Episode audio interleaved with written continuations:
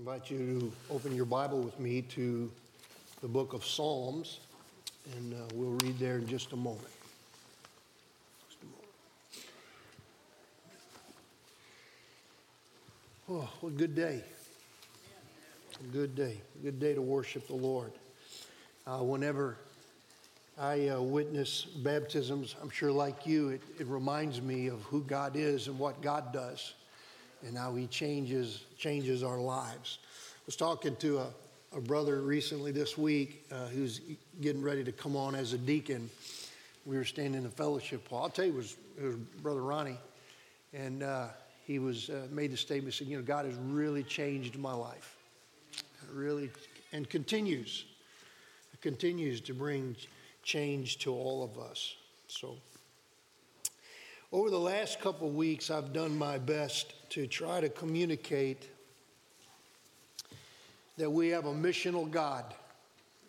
He is a God on mission. And that the main message of the Bible, from beginning to end, is God has a purpose.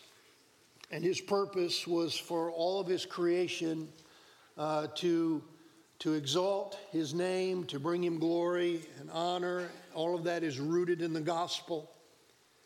It's always been God's eternal purpose to send Jesus Christ, his son. It wasn't an afterthought after what happened in the garden after the fall that God just then, well, I better react and do something. No, this has been God's eternal purpose. His plan has never changed, and that is for all peoples, all nations to know Christ and to honor and worship Him. God has a purpose, a plan, and He has some personnel. Uh, we're it. Jesus was sent by the Father. God sent him on mission. And Jesus said to his disciples and says to us, So I am sending you. We are to live missional lives with the promise of power. Uh, I will not ever leave you nor forsake you, Jesus said to his disciples. He says to us, and, and has imp- and indwelled us with his spirit that we would be empowered to be his witnesses. In the New Testament, regarding all of this mission activity, we see a pattern. Jesus defeated death and was resurrected.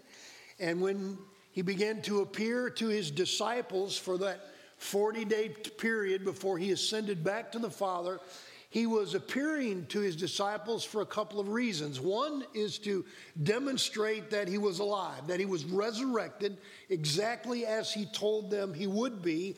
But second, it was also to teach them from the scriptures concerning himself. We saw that pattern, right? As Jesus appeared to these disciples, he would teach them from the scriptures. And, it, and the Bible says he taught them concerning himself from the law of Moses, he taught them from the Psalms, and he taught them from the prophets. I would have very much would have liked to have heard that lesson. Hearing Jesus take the scriptures and expound to them from, concerning himself to those disciples. The Bible says from all of those areas, which makes the point that all of the Bible is about him. We've seen that. But it also makes another point that there is a pattern. Jesus was setting an example to his disciples on this is how you make disciples. There is a pattern. And the key is for us to figure out ways as his people how do we draw other people into the scriptures in order for God to speak to them and to reveal himself to them? All of us who have been saved met Jesus in the scriptures. We met him through the scripture. We heard the gospel, and the Holy Spirit began to quicken us and stir us and draw us and to convict us of his sin and uh, of our sin and his righteousness and judgment. And so God began to initiate and work through the scriptures. And so our job is to follow those scriptures the same way. Sounds like a good reason to me to emphasize Sunday school. I'm just just throw it out there. If we will just gather together no, it doesn't matter the age. You get little kids in a room or students in a room or us grown up folks into a room and we bring our Bibles and we open our Bibles together and we begin to read and hear and discuss and think about the scriptures, God will speak and God will work. And I want to just say this to also some of you. Um, uh, there's more of you that could be teachers now, you may not feel like you're an expert or a professional Sunday school teacher, but if you're faithful to pray and faithful to the Word, if you just open up the Word, God will do His work through the Scriptures. So I just want to urge all of you to get into a group, to get connected somewhere. And for those of us who are in groups and classes, to get aggressive and go after other people to reach them, to get them into the scriptures. That's where we meet Jesus. Over the span of my ministry, there have been some individuals who have had significant influence, I'd say, of the last 40 years during my time of pastoring, that have had influence on the American church. And I'm not going to list all of their names, but I think there's several. But in the area of missions, I would say in the last 15 to 20 years, there have been two men that God has used in significant ways to have impact on the church regarding missions. And in our own convention, I would say one of those guys has been David Platt. David has been uh, effective, especially at connecting with younger pastors and younger audiences to make us aware of the nations and reaching the nations with the gospel. And the other one has been John Piper. And in 1993, Piper published the book, Let the Nations Be Glad. And in that book, he emphasizes the glory of God and God's heart and passion for the unreached, for the nations. And I quote Missions is not the ultimate goal of the church, worship is. Missions exist because worship doesn't. Worship is ultimate, not missions, because God and His glory is ultimate, not man. When this age is over and the countless millions of the redeemed fall on their faces before the throne of God, missions will be no more. Worship, therefore, is the fuel and goal of missions. It's the goal of missions because in missions, we simply aim to bring the nations into the enjoyment of God's glory. End of quote. He went on to say as well God is most glorified in me when I'm most satisfied in Him. I want you to think about that. How is God glorified in your life? How is God glorified in my life? God is most glorified in me when I'm most satisfied in Him. The text that I want to read with you this morning is from Psalm 96, and it's a text about missions. It's also about worshiping and bringing God glory and singing, as well as advancing this good news to the nations. Before we read it together, the background of Psalm 96 is found in First Chronicles. Uh, some of you know the Old Testament in First Chronicles 13 through 16. There's an account of King David when he comes on his throne and begins to rule over the nation. He establishes a tabernacle, a tent there in the city of Jerusalem, and decides to bring the Ark of the Covenant and to set it among God's people. And if you remember, the Ark of the Covenant represented God's presence among them. And so, in preparation for that, David, the king, appoints the Levites to carry the Ark of the Covenant, and he appoints singers and musicians to lead the procession. And in First Chronicles chapter 15, let me read this before we read our text because this is the background. But First Chronicles 15, let me read just a few verses with you. And it says, And the children of the Levites bore the ark of God on their shoulders by the poles, as Moses had commanded according to the word of the Lord. Then David spoke to the leaders of the Levites to appoint their brethren to be the singers, accompanied by instruments of music, stringed instruments, harps, and cymbals by raising the voice with resounding joy. David was clothed with a robe of fine linen, as were all the Levites who bore the ark. The singers and Chenaniah, the music master with the singers. David also wore a linen ephod. And all Israel brought up the ark of the covenant of the Lord with shouting and with the sound of the horns and with trumpets and with cymbals, making music with stringed instruments and harps. And it happened as the ark of the covenant of the Lord came to the city of David that Michal, Saul's daughter, who was David's wife, looked through a window and saw her husband, King David, whirling and playing music, and she despised him in her heart. So they brought the ark of God and set it in the midst of the tabernacle that David had erected for it. Then they offered burnt offerings and peace offerings before God. And when David had finished offering the burnt offerings and the peace offerings, he blessed the people in the name of the Lord. This was a huge celebration for Israel. God's presence was with them to, to lead them and to rule and to reign among them. And so the trumpets and the harps and the lyres were all cranked up, and people were singing and dancing. They weren't Baptists, but they were excited. And the Bible says David dances so hard He's full of such joy and exuberance that it just flows out. And when his wife sees his worship unto the Lord, she despised it. She was embarrassed by it. David, in Psalm 96, pens this song. Psalm 96 is a song to be sung, it was a song to be raised to the Lord describing this ark of God's presence coming in among his people. Read it with me Psalm 96. Oh, sing to the Lord a new song. Sing to the Lord, all the earth. Sing to the Lord. Bless his name. Proclaim the good news of his salvation from day to day.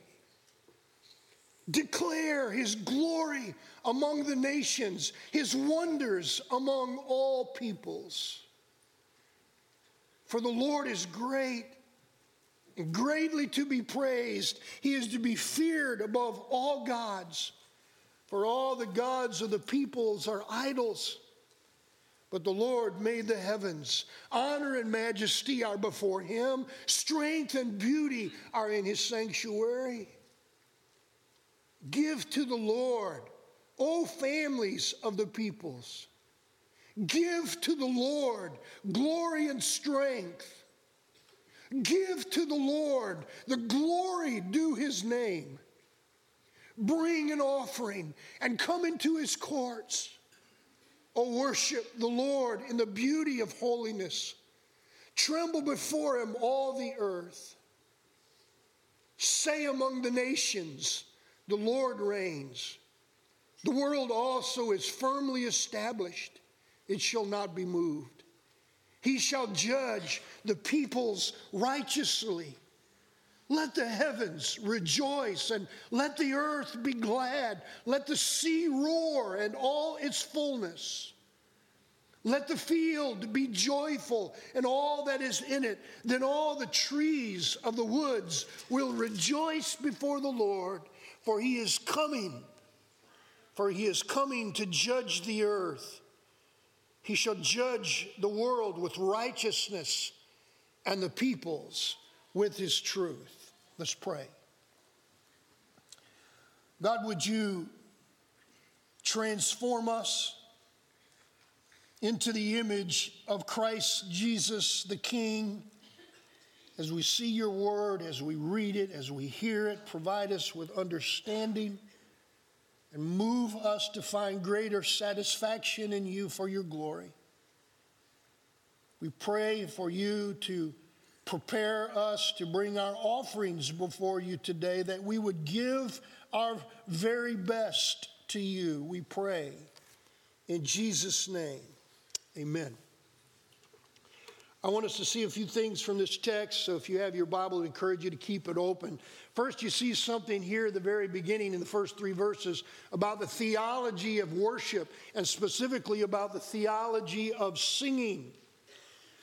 The Psalms is and are a 30,000 word hymnal. 30,000 word hymnal. Hang on a minute. I'm tearing up and I can't see and my nose is running. Uh, these Psalms are three times longer than the Gospel of Mark, three times longer than the book of Revelation, four times longer than Romans. There are more than 500 references in the Psalms to singing, and 100 of those references are in the form of a command. God's people, God's church is commanded to sing to the Lord. And as you study the Bible, a distinctive mark of being a Christian, a follower of Christ, is singing. When Muslims gather for worship, there is no singing. When Hindus gather for worship, they don't sing, nor do Buddhists. Psalm 96 commands God's people to sing and to sing new songs. Nothing wrong with the old songs, right? It's good to remember the past and to sing old songs. Many of the Psalms do that very thing. They reflect back on God's greatness and His glory and His deliverance and His provisions. And so many of the songs reflect back on who God is and what God has done. However, Psalm 33 and 40 and 96 and 98 and 144 and 149, those Psalms all exhort us to sing new songs. Why new songs? Well, because God's mercies are new. And because you and I are moving forward with God in faith, new mercies cry out for new songs especially songs that are built upon the scriptures and songs that are built upon the testimonies of God's people that give him glory. Hillcrest, we are to be a singing people. We are to be a singing church. Some of you, like me, started singing when you were a little boy or a little girl. Most children do. Growing up in my church, I listened to singing and learned songs, and I grew up listening to music and singing at home. In my teenage years, when I got to be young and a little cocky, I began to sing other stuff, but I wasn't singing worship songs and church songs. And I wasn't singing at church anymore. Stopped singing to the Lord during those late teen years. For some reason, I got it in my head that for a young man to sing songs, to sing worship songs, and to sing to the Lord, for some reason I thought that that wasn't cool. That real men didn't sing, that it wasn't masculine to sing. But now, as an adult, I like to sing, and I like to sing in church, and I kind of like to think I'm masculine. Mindy and I sang with our kids when they were growing up. She would sit at the piano and they would rush into the room and she'd have them. I, I have memories of all of those four kids sitting on, trying to crowd in together on that piano bench with her and to sing songs. And then we began to buy CDs like DC Talk and Audio Adrenaline and Kirk Franklin. And we'd go on vacation and we'd pump that music out through that through that minivan or whatever we were driving, and we would sing together. Psalm 96 makes a point that we glorify God through singing, both as individuals and as a church family. There is a theology in our singing. When we gather to worship, of first importance as we gather is the ministry of the word. The scriptures are what is to drive everything we do. It's in the scriptures where we meet God, but other than the reading and the scriptures and the preaching of the word, the primary activity of the church when we gather is prayer and singing. Singing. Why do we sing? Why do we sing? Why does the Bible command us to sing to the Lord? Well, there's three reasons. First, it's an act of worship. Second, it's a means of discipleship. And third, it's a declaration to the world. So let me just kind of go through this. Do you consider your singing as an act of worship? The psalmist says we bless his name when we sing. It means we honor him and we ascribe glory to him and magnify his name through our singing. Three times in the text, we are commanded to sing. Do you sing? More women in the church sing than men. Lots of men in the church don't sing. Why is that? Why is it? Why is it that more men don't sing to the Lord? I wonder if some of you have bought into this fallen idea, this faulty notion that it's not masculine to sing. It's not what men do. Where does that come from? Where does that come from? I want to tell you something. Now, you've heard me say this before. It takes a lot more strength and courage and guts to live for Christ than it does to live in the world. Anybody can live in the world. When I read and study the Lord Jesus Christ and his ministry, I, I see him as a man, as a man's man, as a masculine man, but also tender and gentle. Fully used and fully under the control of the Father, but he sang.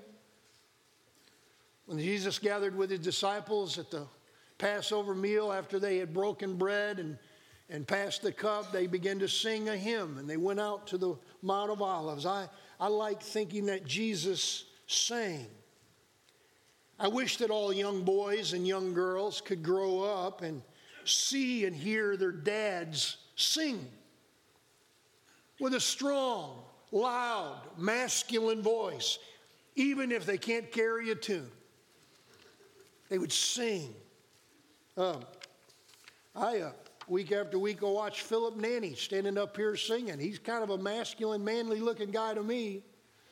And uh, he sings, and other men sing. Listen, you might as well, because in Revelation 5 through 7, the Bible says throughout eternity you're going to be doing a lot of singing, so you might as well get used to it now. When my grandson was two and three years old, Will, he, he would ask me to do up and downs. Up and downs. You know what up and downs are? Yeah, I'd have him face away from me, and I'd put him in my arms, and I'd throw him up, and he'd come down, and I'd throw him up and come down, and up and down. We, we'd do it over and over. And he would laugh and laugh and laugh. And then, uh, do it again, Pops. Do it again, Pops. He never got tired of going. Getting a little harder to do it. Now he's about 50 pounds, so there's not too many up and downs and pops anymore. You want to know why God commands us to sing over and over and over and over? Is because He likes it. God delights in it. He never tires of us singing to Him. Other than reading the Word and preaching and prayer, the most important part of our worship is singing. And it's the voices. I love the instrumentation and thankful for those of this church who use their gifts unto the Lord to facilitate worship. But hearing the voices of God's people gathered is the best. God is the audience.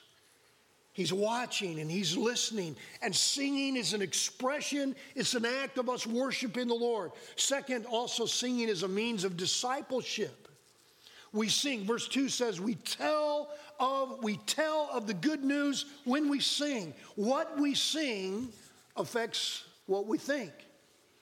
Did you know that one of the best ways to disciple and teach little children about God is through singing? And the content of what they sing matters. When I was a little guy, I was taught to sing songs about God. I'm in the Lord's army. You remember that one? Yes, sir. I may never march in the infantry, shoot through all that stuff. I learned the Lord's army. Or stop and let me tell you what the Lord has done for me. Stop and let me tell you. He forgave my sin, He saved my soul, cleansed my heart, made me whole. Stop and let me tell you what the Lord has done for me. He's my rock, my sword, my shield. He's a hub in the middle of the wheel. He's the lily of the valley, the bright morning star. I don't care what people say. I'll get down on my knees and pray and pray and pray and pray until Jesus comes. The B I B L E. Yes, that's the book for me. Whisper a prayer in the morning, whisper a prayer at noon, whisper a prayer in the evening. It'll keep your heart in tune. My God is so great, so strong, and so mighty. There's nothing my God cannot do. Peter and John went to pray. They met a lame man on the way. He held out his palms and asked for alms. And this is what Peter did say Silver and gold have I none, but such as I have give I thee. In the name of Jesus Christ of Nazareth, rise up and walk. And he went walking and leaping and praising God.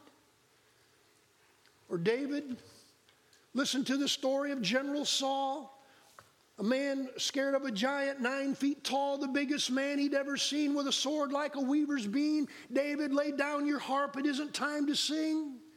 Lay, it down, lay down your harp. It's time to get your sling. You won't sing this giant to sleep. So, David, all of that, I didn't appreciate it at the time, but all of that has stayed with me my entire life teaching songs about God and His Word and who He is. It's not just for kids. Paul exhorts the Christians at Colossae let the word of Christ dwell in you richly in all wisdom, teaching and admonishing one another in psalms and hymns and spiritual songs, singing with grace in your hearts to the Lord. He says the same thing to the church at Ephesus. Speak to one another in psalms and hymns and spiritual songs, singing and making melody in your heart to the Lord, giving thanks always for all things to God the Father in the name of our Lord Jesus Christ through singing. If you're serious about obeying God, you don't really have much choice then but to sing loud and proud even if you don't have a nice voice.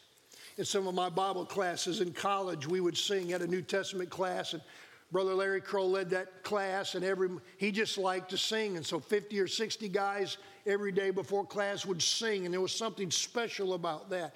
Any of you, if, if you ever, ever attended a Promise Keeper event several years ago, going into a stadium where there would be 25,000 or 50,000 men singing songs to the Lord, it's pretty powerful. Listen, it's one thing to say, God, I love you, but it's another thing to sing to Him, I love you.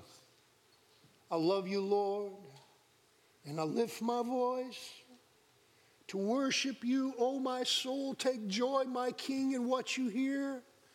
May it be a sweet, sweet sound in your ear. There's something personal about singing to the Lord.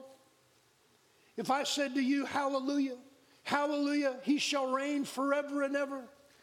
That's okay.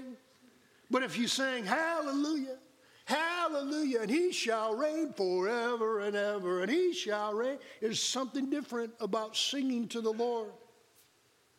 Do you sing? Will you sing? Do you sing as a family? Do you sing with your church family? Charles Spurgeon said regarding Psalm 96 there is no place in gathered worship for entertainment. He said, I fear that much religious singing is not to the Lord, but to the congregation's ear. Above all, in our song services, we must offer the sincerest and most fervent singing directly to the Lord.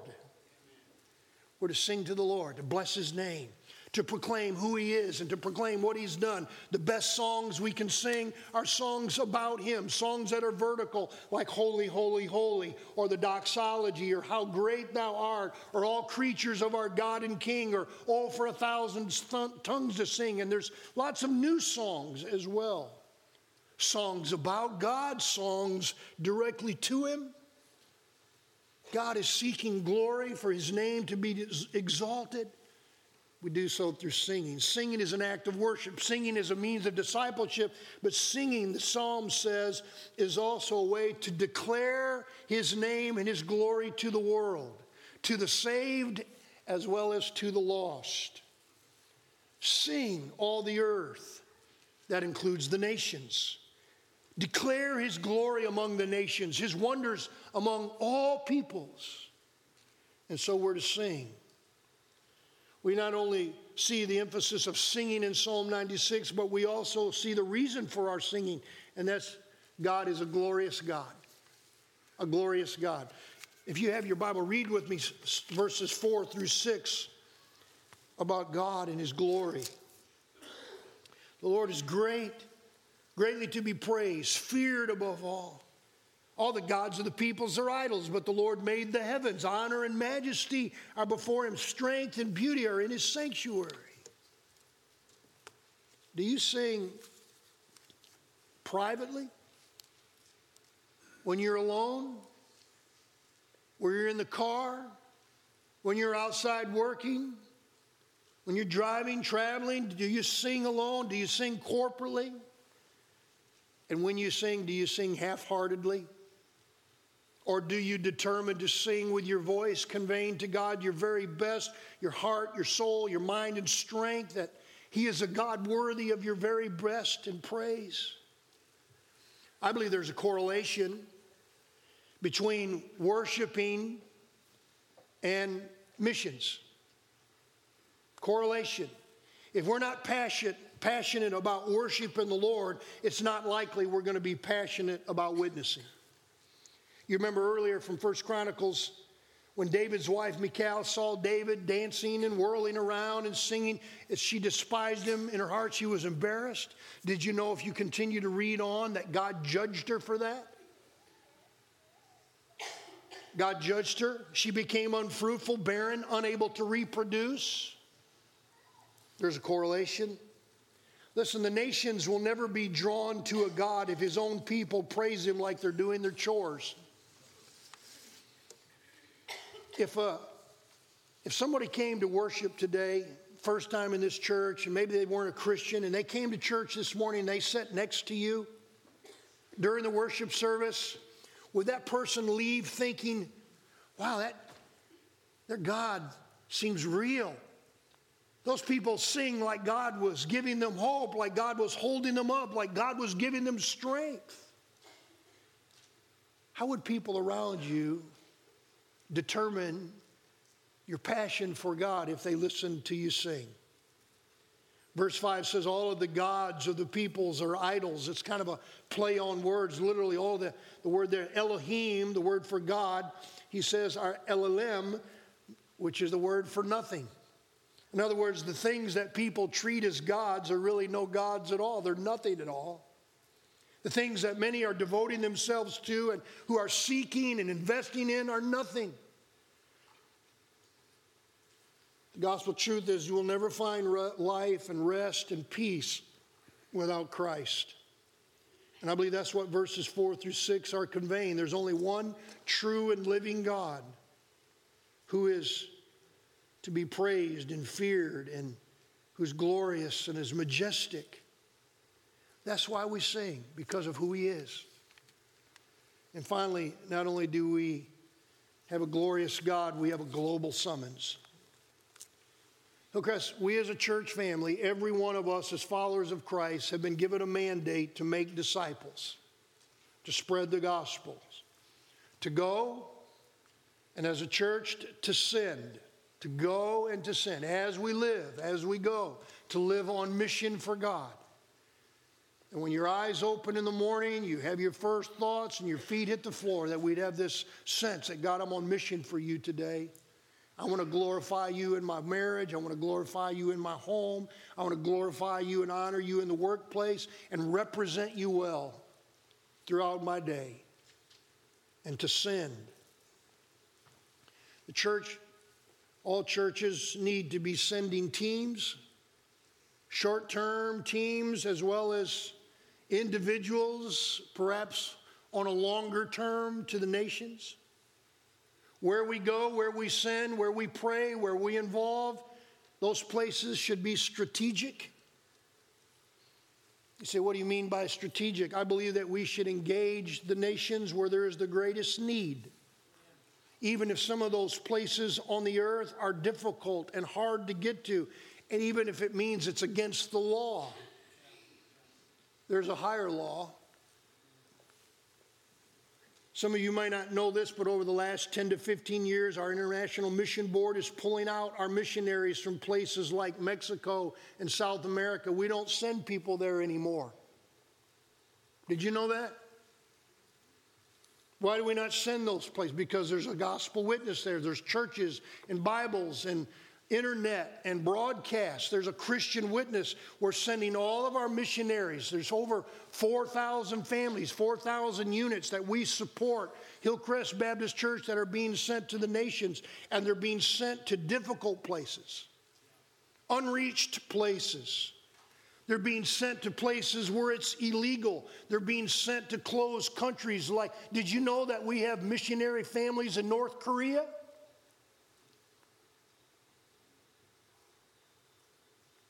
Where it's against the law?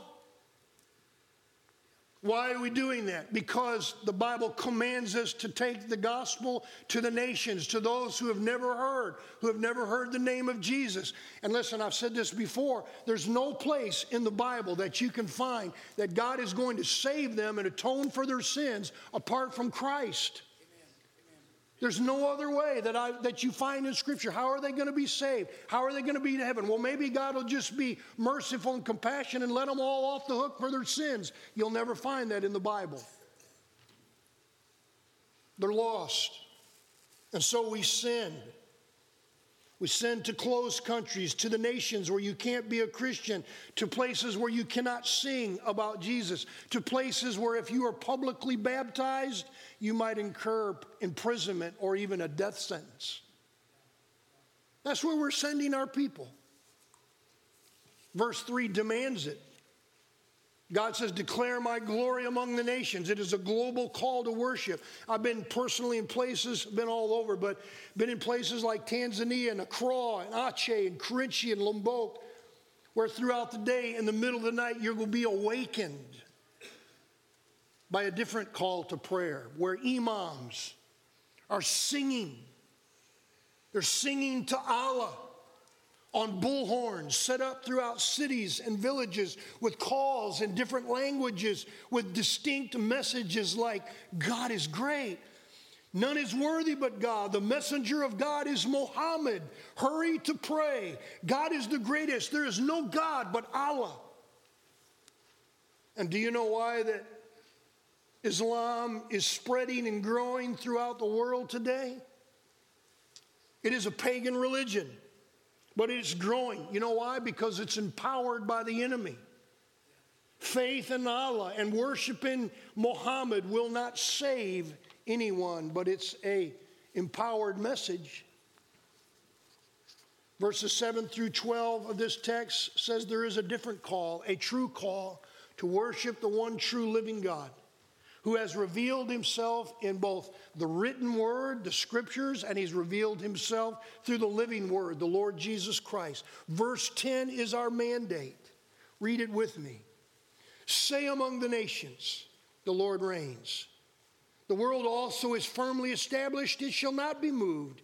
He shall judge the nations, the people, in righteousness. He is the one who lived and died and rose again, the Lord Jesus Christ, who reigns over creation, who longs for the nations to sing to him and to bring him glory. Psalm 95, 1 through 7, also belongs to Psalm 96. These two Psalms are a unit. What happens when the nations hear and turn and worship? Look at these last two verses of Psalm 96. Let the nations rejoice and let the earth be glad. Let the sea roar in all its fullness. Let the field be joyful and all that is in it. Then all the trees of the woods will rejoice before the Lord, for he is coming. He is coming to judge the earth. He shall judge the world with righteousness and the peoples with his truth. God has a purpose. His purpose is in the gospel. He has a plan and that is for that gospel to go forth to spread. He has personnel. You and I are it. So why not us? Why not us? Why wouldn't we go to the nations? Why wouldn't we send as many people as we can to the nations to share the gospel? Why shouldn't we pray that God will call our youngest, best, and brightest young people of this church to lay their lives down and go to the nations? Teenagers, college students, young married couples. Why wouldn't we pray that God would send them out of our church to the nations? You say, well, I, I, I, maybe somebody else's kids, maybe somebody else's grandson or granddaughter. Why not our kids? To go to the nations. Our mission to that end also involves singing. It's a command and it's a delight. Hillcrest, let's be worshipers. Let's be worshipers. Will you get involved? Some of you need to go.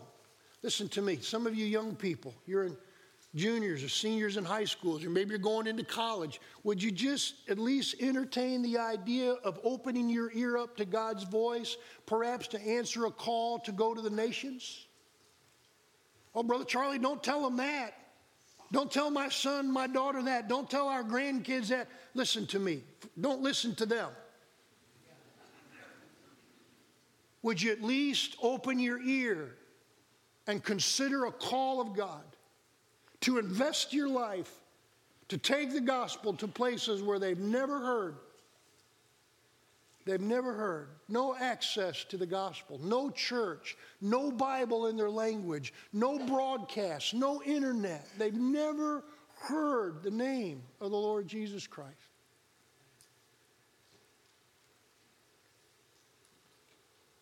Let me close this morning.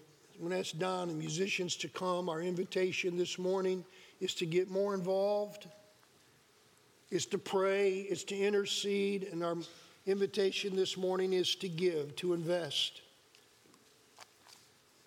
I'm going to invite you to come in just a moment after I pray, to come and to to bring your commitment cards, your mission offering envelopes, and place them here. You can kneel and pray as you do and pray over them.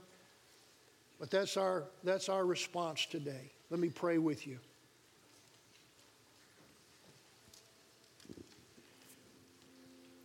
Father, we offer ourselves to you today afresh. We present our bodies as living sacrifices unto you, which is only reasonable since what you've done for us. Father, I pray with all of my heart, with all the faith that I have, that you would use us as Hillcrest Baptist Church to have an impact upon lostness, have an impact to the nations and Father, I pray that there might be a young man or a young woman here today that would hear your call, would let go of the American dream, and say, God, I want to give my life. I want to lay it down and to go to the nations. Wherever you send me, however you could use me. God, I, I pray that young people would hear your voice today. I know you're calling. Father, bless this offering that we're about to give you. Would you use it for your glory? Would you send more and more couples and single women and single men, just of all ages, would you send them? Would they go? We pray and we thank you for allowing us to be a part of it. We pray in Jesus' name. Amen.